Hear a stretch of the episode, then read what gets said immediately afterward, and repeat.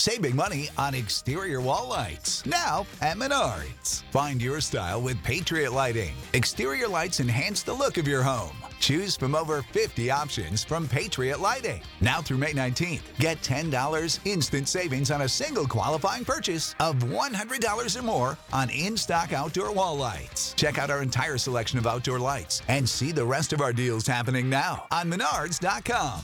Save big money at Menards.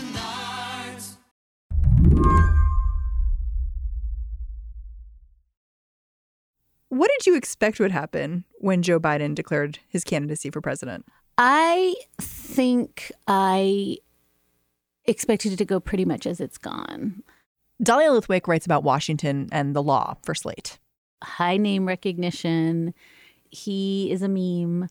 You know, the sunglasses guy. You know, people just kind of have this deep fondness.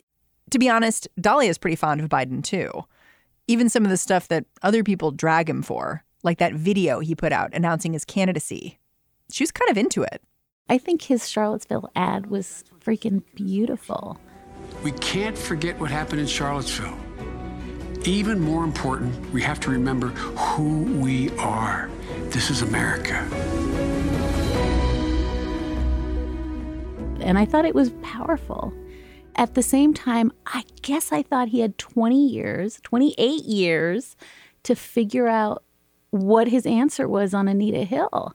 And did I expect him to just blow it and then go on The View and blow it again and then go on, you know, national television and blow it again? No, I expected him to have given this meaningful thought. And whatever it is he's doing doesn't feel like he's processed what happened. Back in 1991, when a law professor named Anita Hill accused Supreme Court nominee Clarence Thomas of sexual harassment, it was Joe Biden who got to make the call about what happened next. He was the chair of the Senate Judiciary Committee at the time.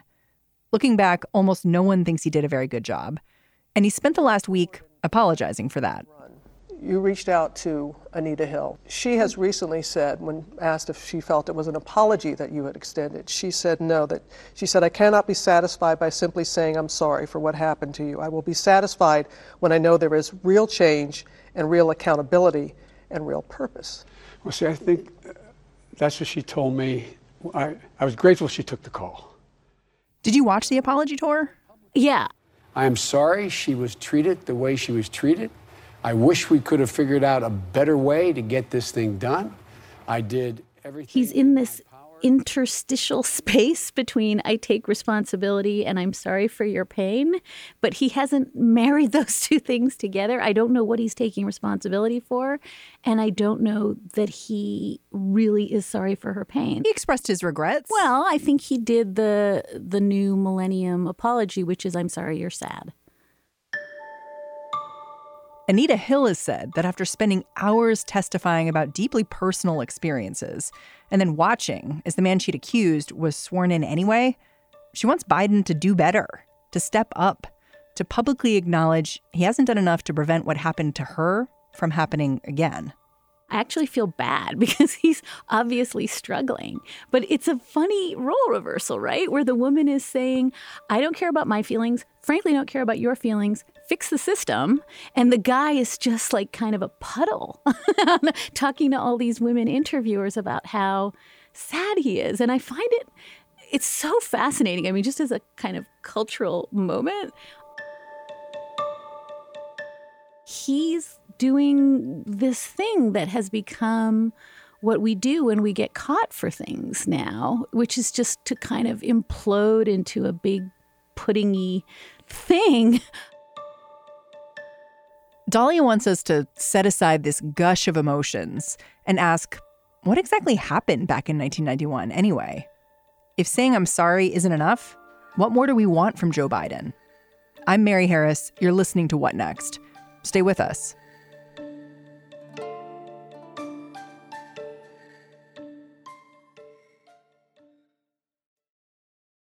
This episode is brought to you by Discover. When it comes to your finances, Discover wants you to know they are the credit card that is always there for you. With 24 7 US based live customer service, everyone has the option to talk to a real person anytime, day or night. Yep, that means no more waiting for quote normal business hours just to get a hold of someone. We are talking real service from real people whenever you need it. Get the customer service you deserve with Discover. Limitations apply. See terms at discover.com/slash credit card.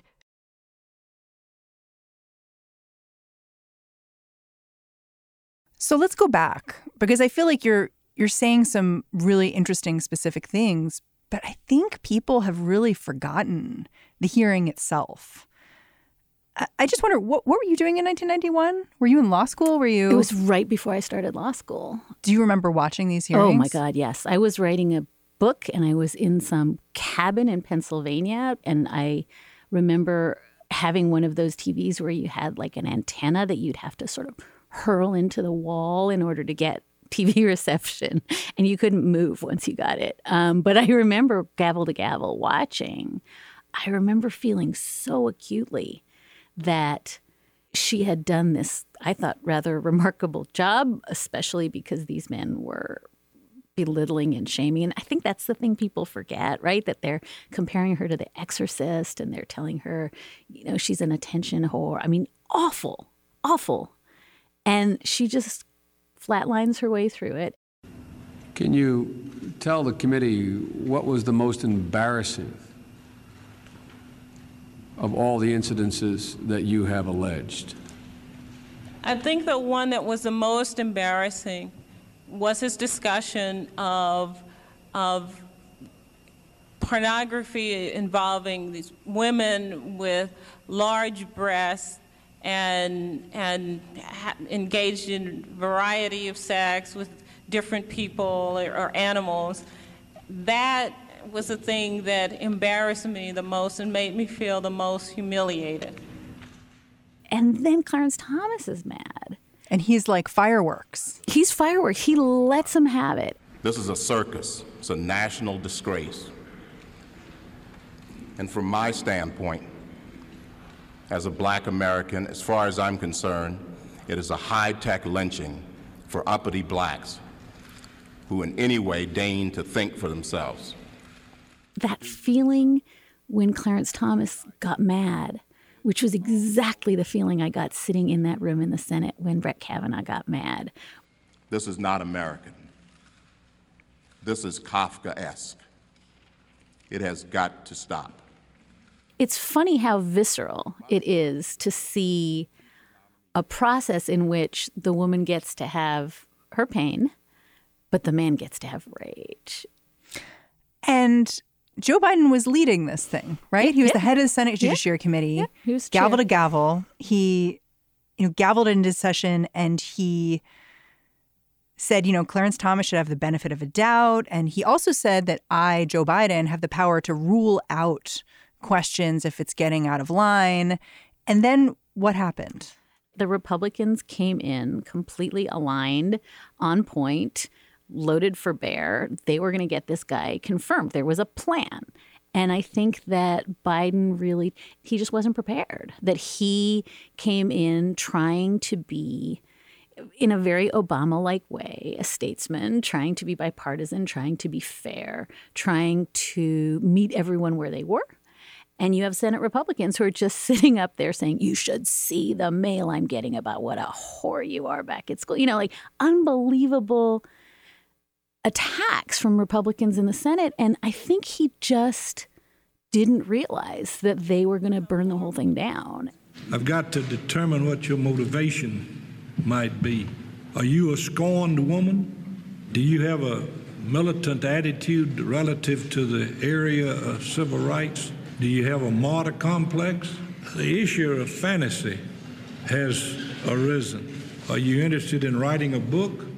And this hearing was all about allegations Anita Hill had made that Clarence Thomas sexually harassed her while she was working at the EEOC, working right? under him, yeah. But even though she was making these allegations, she was really the person who was being questioned and interrogated harshly, right? Right. I mean, this was the culture at the time. And we again forget that in 1991, the culture allowed them to say, Why didn't you report it? You know, why did you stay friends with him? Why did you keep in touch with him after? You know, the kinds of questions that now we're a little bit more savvy than to say out loud, why didn't you go to HR? Because we know, right? We've if we've learned nothing else from Me Too, it's that these are power problems, not sex problems, and you just don't report your boss. If what you say this man said to you occurred, why in God's name would you ever speak to a man like that the rest of your life? That's a very good question. I always think of this Law Review article that Kitty MacKinnon wrote about a year ago, where she was talking about Title IX adjudication in college campuses. And she said, still to this day, for every accused, there have to be three accusers, right? Like the number of women who have to come forward to equal one man's story is because of the power dynamics. because of the power dynamics and because like women are generally just not hugely believed. I know that that's somehow in dispute. What did you see from Joe Biden in these hearings that stood out to you where you thought this is a problem? I certainly remember having the sense that he was bending over backwards to look fair, that it was very important to him. And this is so salient today, right? This is this is Rod Rosenstein now. This is attempts to look fair in situations that are inherently not fair. But in a way that's honorable. Sure, it is. In the same way that Rod Rosenstein is honorable, right? But in order to look fair, he had to trash the press in his speech last week. Uh, so I think that it's always a problem. And there is this asymmetry of, I believe in the process. I believe in the process. That's what Biden's saying. He's saying the truth will out. And so I'm going to create the fairest process I can without understanding that there was one team that came to use that process to smear and belittle Anita Hill, and one team that came to that process. I, I don't know quite what Democrats on the committee were doing, but they didn't look as though they had a plan. One of the things that really stood out to me the more I read about the Anita Hill, Clarence Thomas hearings and Joe Biden's role in it is the fact that he could have called other women to come forward and support what Anita Hill was saying. These three other women have put themselves out here out there over the years saying we expected to be called and they weren't.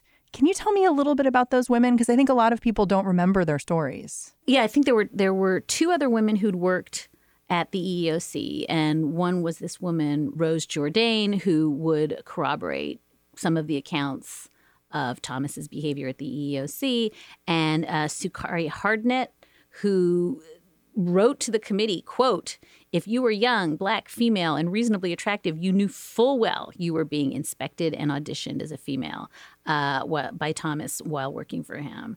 And Angela Wright was the single most important person. She was also a former EEOC employee. She said that Thomas had asked about her breast size. He had pressed her for dates, which is the thing he'd allegedly done to Hill. She was deposed. She was flown to Washington. She was supposed to be subpoenaed, and then Biden never called her. To be clear, Biden seems to be saying now that they chose not to come to testify. Yeah, it's this interesting tug of war where he's saying, I wanted them to testify. I had them sign an affidavit saying they were welcome to testify and they were declining. But then you also have a former aide of his coming forward and saying, "Yeah, I recommended that." They made just... a strategic decision. Yeah. They made a strategic decision. They thought they'd pop it into, uh, you know, they just take the depositions and pop it into the record, and then it would be some kind of gotcha. But what it meant was that there were no names and no faces. There was no. There needed to be a team, and there wasn't. So Biden made this strategic choice like, okay, I'm just going to take everything they've told me, write it down, make sure all the committee members have it. But because it was faceless, this was a big problem. The other thing we should say is that Joe Biden did vote against Clarence Thomas. In some ways, it's like he's doing everything right, just not at full capacity, I guess is the way to say it. It's like he's actually checking all the boxes. He's not voting for him, he's putting the information in the record. So if he were to do it all over again tomorrow, what would you want it to look like? Well, I think that's that's the conversation I want him to have. I, I want to start from the proposition, and you're right. The generous version of this is he wasn't psychic. He didn't know what was going to happen. When he gave Thomas the opportunity to speak first and speak last, he didn't know what Thomas was going to do or say. Uh, he was trying to be fair. He was making decisions that he didn't have the foresight to know would prove unfortunate because the whole story didn't come out. And so you're right. That's the generous view. And then he ticked the boxes. I think we have to make decisions about how we're going to do these Senate hearings generally. We've now seen two of them that were spectacularly awful, in which the public finds the witness to be as credible as possible and believes her wholeheartedly, and then turns around and says, What? We don't care. And I think that what Biden could do today is say, stipulated, that was a mess. I didn't know. I made mistakes. Should have called Angela Wright, whatever. But say it. Say and own the problems rather than saying, I'm so sad that she's sad. That's sad. Well, I think he would say, well, these hearings were a mess. And afterwards, I really tried to fix things. It spurred my interest in the Violence Against Women Act. I made sure that there are women on the Judiciary Committee moving forward, and that was me. I did try to fix structural problems. Why isn't that enough? I think that would probably be enough for a lot of us. And I think the question then becomes whether it's enough for Anita Hill. And maybe what's tricky here is that we're using her as the yardstick for what is adequate and sufficient. And I don't speak for Anita Hill, obviously, but I think she would probably just say until he recognizes how these so called fact finding enterprises are stacked against the accuser, then that's just not going to work for her. And I, I, again, I think it takes you back to the central irony, which is she's not holding herself out as this tragic, broken figure. In fact, every time I've ever interviewed her, she's fine. You know, she doesn't want pity. She just wants to know that when the third person comes out and accuses the next Supreme Court justice who may have allegations, that there's a system in place that isn't a joke. And I think that's all she's really asking. And that doesn't seem a huge lift to me. I want to talk about Anita Hill because in like the 30 years since this happened, she's gone on to live her life as a professor. She's at Brandeis, right? Mm-hmm. And you've spoken to her a number of times.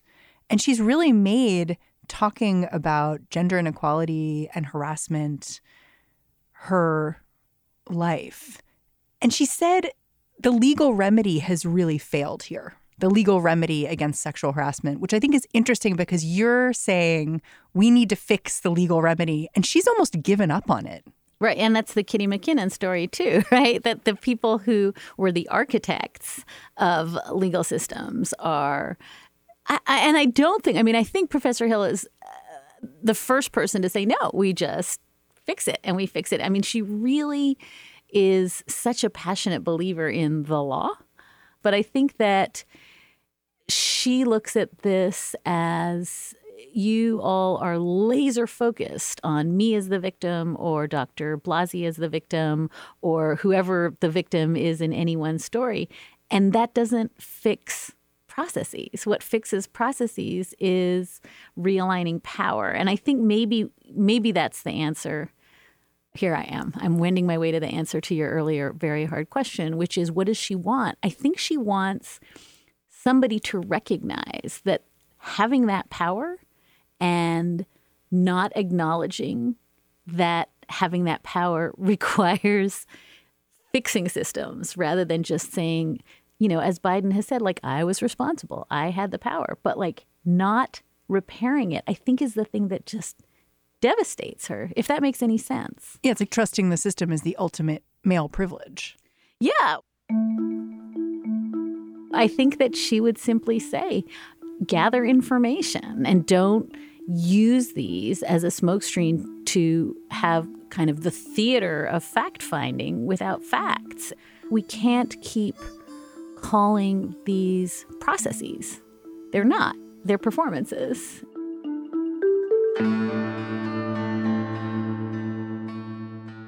Dahlia, thank you so much for chatting with me. Oh, thank you for having me. Dahlia Lithwick writes for Slate and hosts the Amicus podcast. All right, that's the show. Before I do the credits, I have a super special announcement. I just heard that on June 8th, which is Slate Day in New York City, I'm going to get to interview Wyatt Cenac, the comedian, live on stage. I'm super stoked about it, and I really want you to be there. So if you want to see this, please come through and get your tickets as soon as you can at slate.com slash slate day 2019. All right. What Next is hosted by me, Mary Harris, produced by Mary Wilson, Jayson De Leon, and Anna Martin. Today we had help from Samantha Lee. Thanks for listening. I'll talk to you tomorrow.